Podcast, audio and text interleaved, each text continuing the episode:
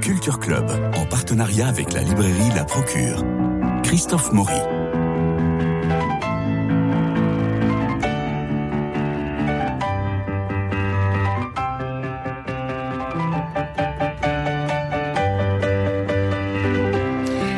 Covid aura fait des dégâts et la gestion de cette pandémie, ce cauchemar administratif, a considérablement changé les choses.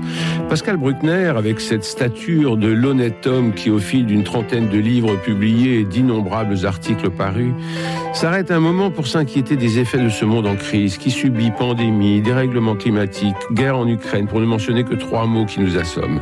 Les lecteurs de Pascal Bruckner ne seront pas étonnés de cet équilibre intellectuel, de formules chocs qui font réfléchir. En 156 pages, ce n'est guère épais.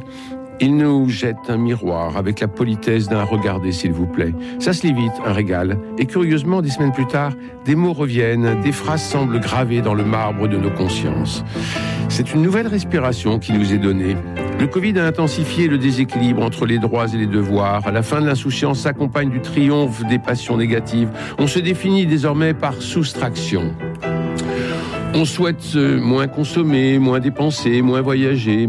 Ou par opposition, on est contre, on est anti-vax, anti-viande, anti-vote, anti-masque, anti-nucléaire, anti-passe, anti-voiture. D'ailleurs, en médecine, le terme négatif, ne pas être infecté par le sida ou le coronavirus, a pris un sens salutaire alors que positif est devenu synonyme de souffrance possible. Le monde d'avant était déjà à l'agonie quand le Covid a commencé et nous ne le savions pas. Pascal Bruckner, bonjour. Christophe Henry. Alors quoi C'est un cri, c'est un coup de gueule? Ah non, c'est pas un coup de gueule, c'est, vous l'avez dit, c'est un miroir, c'est un constat, c'est aussi un diagnostic. Voilà, je pense Ouais. que pour euh, guérir une société comme la nôtre qui est à l'évidence malade, l'actualité en, en donne la preuve tous les jours, il faut faire un diagnostic à peu près juste et puis ensuite à chacun d'en tirer les conclusions. Mais c'est terrible.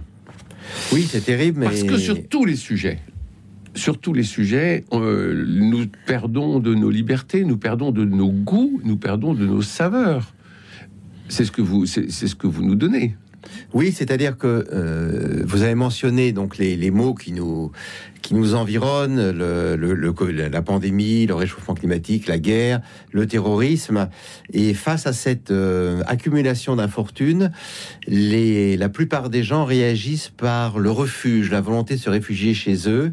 Et donc, effectivement, quand on préfère la sécurité à la liberté, cela veut dire qu'on a fait, déjà fait bon marché de, la, de cette dernière et qu'au fond, euh, le chez-soi représente une sorte d'ultime euh, euh, cachette où on sera, pense-t-on, à l'abri de- des horreurs du, du- du monde, de la, de la brutalité des choses. Et c'est une... euh, voilà, c'est D'où une- votre titre, le sens, euh, le sacre des pantoufles, du renoncement, du renoncement au monde, c'est-à-dire qu'on va préférer euh, les pantoufles plutôt que les baskets pour sortir courir. Par, par exemple, oui, mais oui, c'est ça. La, la pantoufle symbolise le, le- le- le confort intérieur que l'on retrouve quand on est chez soi, mais elle peut devenir aussi, comme la robe de chambre, comme le pyjama, une sorte d'objet politique pour dire qu'on a fait sécession du monde extérieur et qu'au fond, le seul univers où on se sente bien avec ses proches, c'est la maison, c'est l'appartement. Alors ça peut être euh, aussi le village, ça peut être la communauté, ça peut même être la ZAD, la yourte, puisqu'aujourd'hui on a Mhm. multiplié les modes d'habitation. Mais euh, euh, c'est cette Mais idée. chez soi, même dans l'intimité, euh, sur un plan érotique dans la relation à l'autre, c'est pas fameux non plus, d'autant qu'interviennent les injonctions MeToo. Je vous cite, euh, il y a plus. Une évolution antérieure avait préparé les esprits à condamner les voluptés. Il y a longtemps que le sexe dit fort est devenu le sexe suspect, qu'une inquiétante présomption de culpabilité s'invite trop souvent en matière d'infraction sexuelle, selon les termes d'une pétition signée par une centaine d'avocats pénalistes féministes revendiqués qui rappelle les principes de la présomption d'innocence et de la prescription. Comment s'étonner que la natalité se soit effondrée en 2020, elle remonte un peu depuis, et que l'appétit amoureux décline puisque le simple contact des épidermes est à la fois passible de poursuites en cas de litige et gros de menaces démesurées en cas de, en matière de santé. La libération de la parole des femmes est salutaire, nous sommes d'accord, mais quand les contraintes sanitaires croisent des injonctions de MeToo, l'érotisme entre dans l'ère de la défiance. Donc on peut être en pantoufle, on peut être chez soi, on peut être dans l'intimité, mais euh, on va s'arrêter là. C'est oui, c'est-à-dire que les, les journaux ont noté ce qu'ils ont appelé une récession sexuelle, Ouais. c'est-à-dire un manque d'appétit libidinal de la jeunesse. euh, alors qui est dû à plusieurs causes. Bon, avant, il y avait le sida. Maintenant, il y a le Covid. Et le, le propre du Covid, c'est que rien ne vous prémunit du Covid. C'est-à-dire que même un, un baiser, un souffle peuvent vous infecter. Vous voilà donc euh, sous la coupe de cette euh, de, de ce coronavirus. Et puis, il y a effectivement toute cette méfiance entre les entre les sexes. Pardonnez-moi d'utiliser les mots d'autrefois Hum l'homme et la femme. Ça, je pense que ça existe encore et qu'il n'est pas honteux de le souligner. Et, euh, et donc tout rapport hétérosexuel, d'après MeToo, est gros d'une d'une violence symbolique, puisque l'homme, on le sait, c'est dit tous les jours dans la presse, l'homme est par nature un bourreau, tandis que la femme serait par nature une victime. hein. C'est ce qu'on Oui. entend euh, jour et nuit depuis quelques années. On Et- fait- et- on et fait c'est une quoi évolution qui vient des États-Unis. Et donc, euh, quand un, un jeune garçon et une jeune femme se rencontrent, euh, lui a toujours peur d'outrepasser ses droits et, de, et- Ah oui. et de, de briser le consentement. Et elle se dit qu'au fond, ce- cette relation est peut-être du viol et qu'elle est peut-être une victime sans le savoir. Oui, et puis euh, rien, rien que de la regarder, ça la stigmatise. Et le regard, vous savez que les anglo-saxons ont inventé le eye rape, le, le- le viol par le regard. Netflix, alors ça c'est pas dans le livre, mais Netflix a demandé à ses acteurs de ne pas euh, se regarder plus de 5 secondes sous peine de renvoi. Donc tout, ça fait une ambiance qui n'est pas très propice aux épanchements, aux voluptés, aux, aux câlins. Et euh, il ne faut pas s'étonner qu'effectivement, il y a une sorte de recul dans, dans ces libertés que nous nous sommes données durant la fin du XXe siècle. Donc le sacre des pantoufles, enfermement, sans intimité.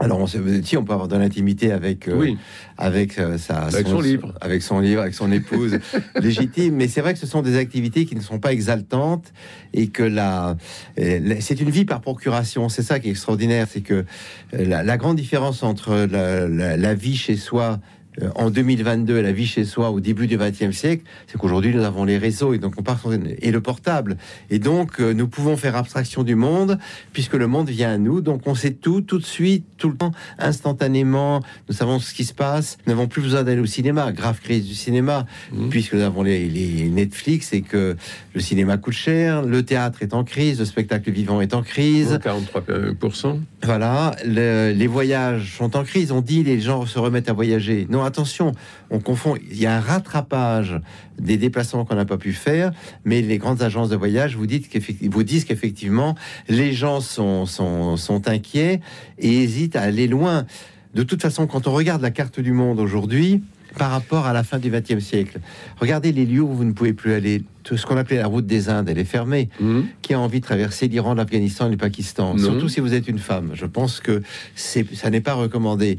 Toute l'Afrique subsaharienne, à l'exception du Sénégal pour l'instant, est en proie aux agitations djihadistes presque jusqu'à la frontière de l'Afrique du Sud. Mhm. Donc tout ça veut dire que le monde est en train de se rétrécir et euh, l'avion est criminalisé car il produit oui. des gaz à effet de serre. La voiture est criminalisée, même si la grève récente a, monté que, a montré que 80% des Français ne peuvent pas vivre sans voiture. Oui. Donc Paris et les, les grandes métropoles ne sont pas un, un bon reflet du reste de la France. Et on remplace le mot voyage par le mot mobilité. Voilà, c'est mobilité. Vous avez le droit de prendre votre vélo. Vous faites le Mais tour. vous prenez votre carte de la mobilité. Je Voilà, et puis vous faites le tour du, du- du- du pâté de maison.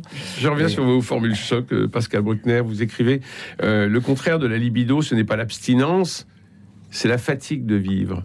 La fatigue de vivre. Est-ce que c'est pas l'essoufflement de l'Occident, ça? Et pourquoi? Oui, c'est possible, effectivement, parce que le mot libido euh, a été réduit notamment par la psychanalyse au Mhm. simple désir sexuel. Mais en fait, quand on lit, euh, par exemple, Saint-Augustin ou les, les théologiens, la libido, c'est l'appétit de vivre oui, global. C'est la gourmandise. C'est la, la gourmandise de la vie, c'est la gourmandise de la beauté des choses, de la nature. C'est tout ce que nous aimons. C'est oui, tout ce que nous aimons.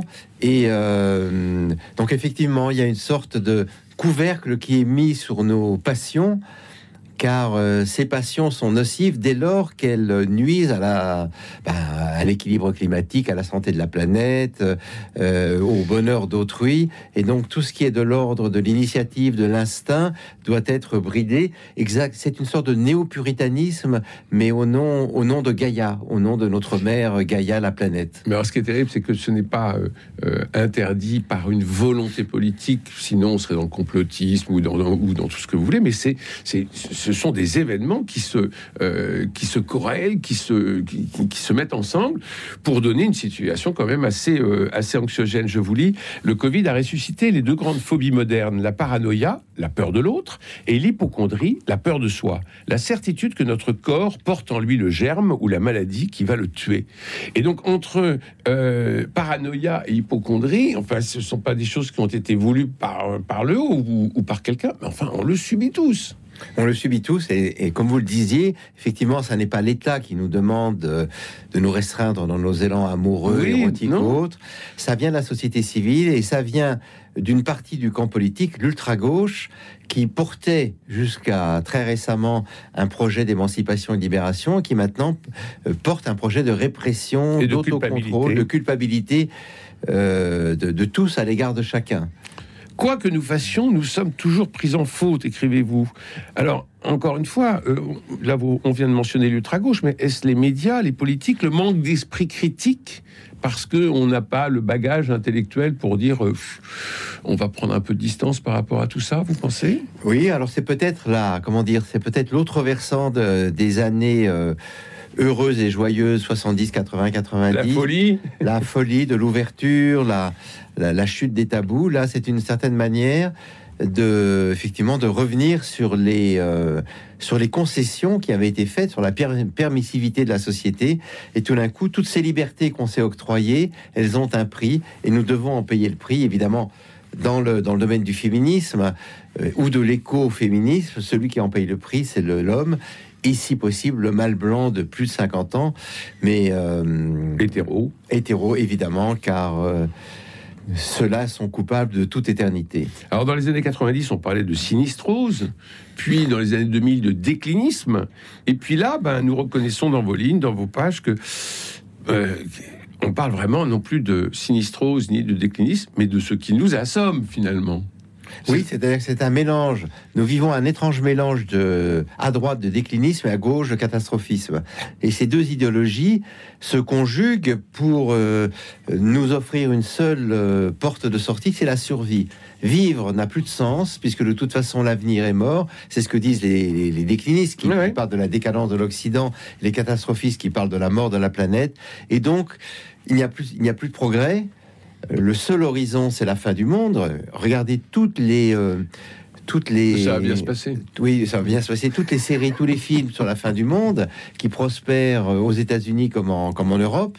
Et donc, notre seul idéal, c'est de survivre petitement dans un bunker, dans un. Dans, Alors, Pascal Bruckner, dans une ZAD. Avec, avec nos nouvelles fenêtres, que sont les écrans et l'addiction aux écrans, je vous cite encore, l'écran est vide à force de pléthore, de trop plein, et l'addiction qu'il produit vient de qu'avec lui.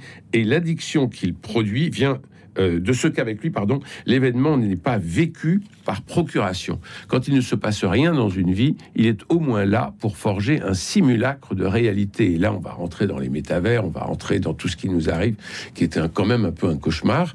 Euh, je sais pas, un cauchemar, oui, non Oui, enfin. Euh, enfin, c'est la, seule, fenêtre de sortie dans cette intimité, dans le, ce repli sur soi, dans le sacre des pantoufles euh, que vous éditez aux éditions Grasset, Pascal Bruckner. Eh bien, la seule porte, c'est l'écran. Et l'écran donne une addiction, et cette addiction nous coupe de la réalité et nous coupe encore un peu de nous-mêmes. Oui, le, cercle est, le, cercle est très vicié. Oui, l'écran fait écran au monde. Oui, c'est ça. Et donc, à partir du moment où on, mène une vie entièrement vouée aux écrans, on peut être sûr que la réalité extérieure sera oubliée, sacrifiée, puisque de toute façon, c'est vrai que sur mon portable comme sur euh, ma, lunette d'ordinateur, il se passera toujours beaucoup plus de choses virtuellement que, que dans la réalité. Et quand on voit euh, partout dans le métro, dans le bus, dans les avions, euh, dans la rue, les gens vissés sur leur écran, ils en attendent quelque chose qui est de l'ordre, je dirais presque, de la révélation métaphysique. Est-ce qu'il va enfin m'arriver quelque chose? Est-ce que je vais recevoir un message de, du transcendant, du très haut, du divin, de la providence, qui va me dire que je suis sauvé? Mais le portable le plus perfectionné, avec le plus d'applications, peut tout vous offrir, sauf un amour authentique, sauf des amitiés réelles, sauf un, destin hors pair. Et sauf un parfum. Et sauf un parfum, mais enfin. Alors vous allez assez loin, vous dites l'âge digital marque le triomphe de la distraction et la défaite de l'attention. Nous perdons l'attention aux autres, mais aussi nous perdons notre attention intellectuelle, c'est-à-dire euh, euh, à pouvoir lire euh, 160 pages comme votre livre en, en, un souffle. Oui, alors ça, évidemment, ça me désole, comme vous l'imaginez bien, mais heureusement, il y a encore des hommes et des femmes qui lisent dans les transports publics. Je regarde ça parce que ça, ça m'intéresse. Oui. Mais ce qui, je trouve que l'image la plus triste du règne de l'hypertechnologie aujourd'hui, c'est ces couples qui dînent face à face et chacun sur son portable. Oui, oui, ça, ça se voit de plus en plus. Et parlent de leur côté, euh, et, c'est juste passe-moi le sel, tu, tu, tu, me verses un peu de vin, et, et c'est évidemment c'est le, le degré zéro de la relation. On a parlé de l'intimité, on a parlé de l'enfermement, de l'intimité, de la libido, on a parlé du numérique, on va aller même aller jusqu'à la météo on est passé de la théorie des climats à la théorie du dérèglement climatique. La météo n'est plus le baromètre de l'âme, mais le thermomètre de la déraison humaine. Elle est devenue une science de l'alerte et même de l'alarme. Derrière le sourire des présentatrices se cache désormais un danger terrifiant. Oui, mais tellement vrai, mais tellement vrai, Pascal oui, Bruckner. Terrifiant, mais moi, moi j'adore la météo. moi aussi. Je, rate pas un bulletin météo, surtout quand je suis en déplacement. Et euh, je m'aperçois que dans encore jusqu'au au tout début des années 2000, les euh, présentatrices météo, surtout dans les pays de l'Est, faisaient un show. Et notamment l'été, quand il, y allait y avoir du soleil, elles se mettaient en maillot de bain pour vous dire demain, vous pourrez aller à la plage comme moi, vous pourrez vous mettre à l'aise. Et là maintenant, c'est fini, puisque toute belle journée est porteuse d'une canicule, d'une sécheresse qui va évidemment dévaster les champs et faire pleurer dans les chaumières. Alors même la météo nous inquiète, que faire, comment s'en sortir? La colère est réelle.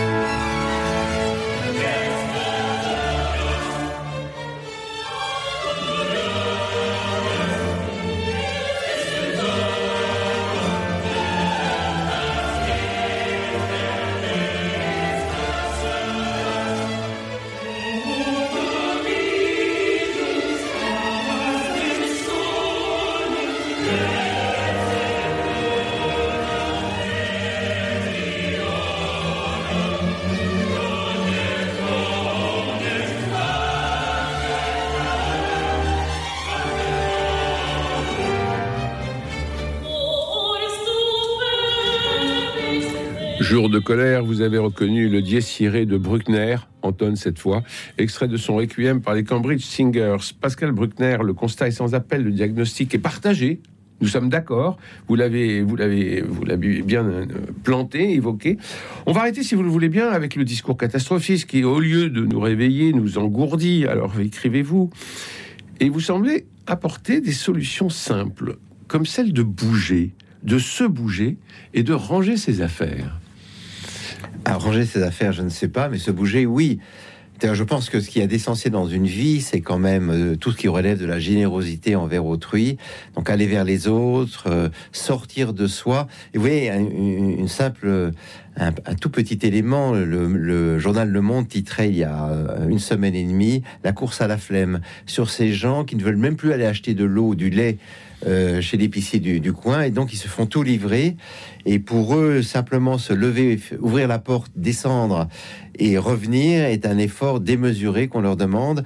Et je pense que le, le c'est pas un effort musculaire, c'est un effort psychique. Hein, c'est un effort psychique, oui, oui exactement, exactement. Et je vois euh, arriver dans les magasins la prééminence de ce qu'on appelle en franglais le homeware, c'est-à-dire la tenue d'intérieur est en train de triompher de la tenue d'extérieur. Et donc, quand on sort de chez soi, on reste en, en, en tongs, on reste en, en, soit en pyjama un peu amélioré ou en jogging. Ce qu'on appelle en mou. Je m'appelle, euh, je m'habille en mou. Ah, je m'habille en mou. Et ça, c'est très bien. Oui, c'est très bon. Et donc, euh, or sortir, c'est toujours sortir de soi aussi. Hein. C'est beaucoup plus que sortir de chez soi, c'est sortir de soi et se mettre un peu en frais pour les autres. Et moi, je pense que après le Covid et après cette période d'avachissement que nous vivons, il y aura peut-être un, un sursaut de dandisme. Peut-être que les gens ont envie de voilà, de se revêtir bien, de, de, de, de Oui. se, de se présenter devant les autres. On va sans- sortir les cravates. Sans relâchement, oui, peut-être sortir les cravates, sortir les crinolines, sortir les tenues extravagantes, tout simplement parce qu'effectivement, le Covid, ça a été un grand moment de relâchement vestimentaire. Et je me souviens d'une radio du service public où à 10 heures du matin, une, euh, une des, des- des jeunes femmes qui travaillait à la radio confessait qu'elle était encore en pyjama. À 10 heures, elle disait Pourquoi voulez-vous que je m'habille? Parce que de toute façon, je vais pas sortir. Et ça m'a frappé.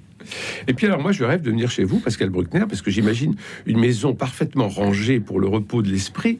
Vous écrivez, on range ses affaires pour maîtriser le présent, préparer l'avenir. Et puis plus loin, vous écrivez, quand l'ordre règne dans un appartement, l'esprit peut à son tour réfléchir et se mettre en marche. C'est une question de santé mentale de ranger ses affaires, de oui, classer sa bibliothèque. Alors oui, je pense que c'est, mais c'est une question d'âge aussi. C'est-à-dire, Ouais. Quand on est jeune, on est très bordélique et on peut le rester jusqu'à jusqu'à euh, au moins 40-50 ans. Mais après, c'est vrai que le, enfin chez moi, je travaille chez moi, donc mon bureau et ma maison sont confondus. Et comme ça n'est pas très grand, j'ai besoin de rangement. Sinon, euh, j'ai le sentiment d'être submergé par le désordre qui lui-même va faciliter, enfin ne va pas euh, ne va pas faciliter la réflexion. Et donc, l'ordre, c'est une sorte de, de, de- c'est un préliminaire, hein, comme on parle dans les, dans les jeux amoureux, même si les féministes récusent aujourd'hui ce mot qui fait la part belle à la pénétration, qui est une horreur, évidemment, nous le savons, euh, dans, dans l'acte amoureux. Et donc, c'est, comme, comme une préparation à la, euh, à la marche du cerveau. Et donc, voilà, je range, euh, pas de façon frénétique, mais enfin, je range de façon systématique. C'est euh, Luther, je crois, qui pose la question comment se préparer à la mort? Euh, grande question que tous les philosophes euh, euh, philosopher, c'est se préparer à mourir, etc. Et comment se préparer à la mort? Il répond en rangeant ses affaires. Oui, c'est une bonne Je chose. trouve ça formidable, tellement simple et élégant. Ah Oui, c'est élégant. Heureusement qu'on ne meurt pas tous les jours. C'est- Parce qu'on met on range par contre ses affaires. Mais tous on les range jours. ses affaires tous les jours. Donc ça, ça fait partie des solutions que vous apportez euh, dans le sacre des pantoufles en disant il faut se bouger, il faut bouger, se bouger, aller vers les autres, et il faut aussi ranger ses affaires, classer, euh, jeter, mais euh, ne pas rester, euh, ne pas rester dans une dans une attitude figée parce que finalement on est en train de se fossiliser. Nous sommes d'accord. Ah ben oui, parce que le, la destination naturelle de la, de la maison, c'est le trou. On s'enferme dans un trou et on ne sort plus de chez soi. Réfléchir, prier, se remémorer, c'est toujours converser avec un autrui lointain sans lequel le caveau psychique sonnerait creux. Donc là, on n'est plus vers autrui, on n'est plus dans le mouvement, on est dans la réflexion, la prière, la mémoire, mais vous, vous- je, je souligne, c'est toujours converser avec un autrui. Oui, bien sûr, on n'est jamais seul. Enfin, on est seul euh, peut-être physiquement, mais dans sa tête, il y a toujours un autre avec lequel on, on engage une conversation. À l'angoisse paralysante, je vous lis toujours, à l'angoisse paralysante, on doit opposer l'élégance du risque assumé. Ce qui nous rend fort n'est pas la fuite, mais la confrontation avec l'adversité. Pardon, là, je suis victime de ce, ce qu'on appelle une crève. Vous allez rentrer chez une vous. semaine.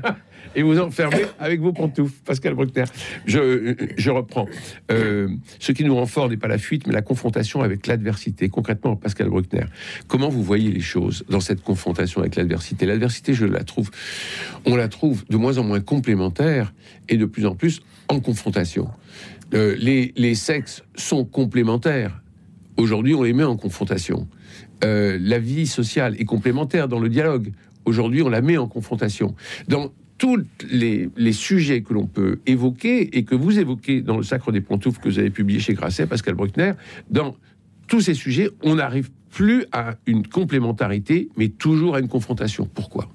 Oui, alors il y a ça, il y a l'idée qu'effectivement l'autre ou les autres sont mes ennemis, que je dois, je dois départager le monde en deux, moi et les autres, mais c'est surtout euh, ce qui est le plus grave aujourd'hui, c'est l'idée que tout obstacle euh, est en soi une tragédie, que le moindre tracas doit être élevé au rang d'un drame national, et que une vie heureuse, c'est une vie qui, euh, où tous les besoins sont satisfaits et où la, la- la moindre forme d'opposition doit être vécue comme une, euh, Bah, Toute comme- contradiction comme, comme une devient impossibilité. toute contradiction devient une contrariété. Oui, et, toute contrariété se transforme à son tour en tragédie. Et donc la tragédie, je ne peux pas l'affronter. Par conséquent, je reste chez moi ou je demande à l'État ou, à des instances supérieures de les, de les régler pour moi. Ce qui est très curieux dans le monde d'aujourd'hui, c'est l'incapacité où nous sommes à affronter les souffrances. Les plus grandes comme les plus petites. Et les plus petites sont immédiatement haussées au niveau d'une abomination dont nous devrions être préservés. Mais plus on, s'abstient de confronter, de, s'affronter aux petites souffrances, moins on est capable d'affronter les grandes. Merci Pascal Bruckner. Je rappelle votre nouvel ouvrage, Le Sacre des pantoufles, du renoncement au monde, publié chez Grasset. Je parlais d'honnête homme en introduction, j'y ajoute deux mots autorité et élégance. N'est-ce pas la grande santé de Nietzsche? Il me, sent, il me reste à remercier euh, Jean-Paul Lérine. Sans oublier le rhume. Et sans oublier le rhume. Il me reste à remercier Jean-Paul Lérine pour la réalisation, Philippe Alpeuch pour le générique, François Dieudonné pour l'organisation des studios, Louis-Marie Picard qui vous permet de réécouter l'émission en podcast et de la rediffuser. Nous nous retrouvons demain mercredi pour la sortie des films en salle. Prenez soin de vous, bougez, aimez, allez vers l'autre. Je vous embrasse.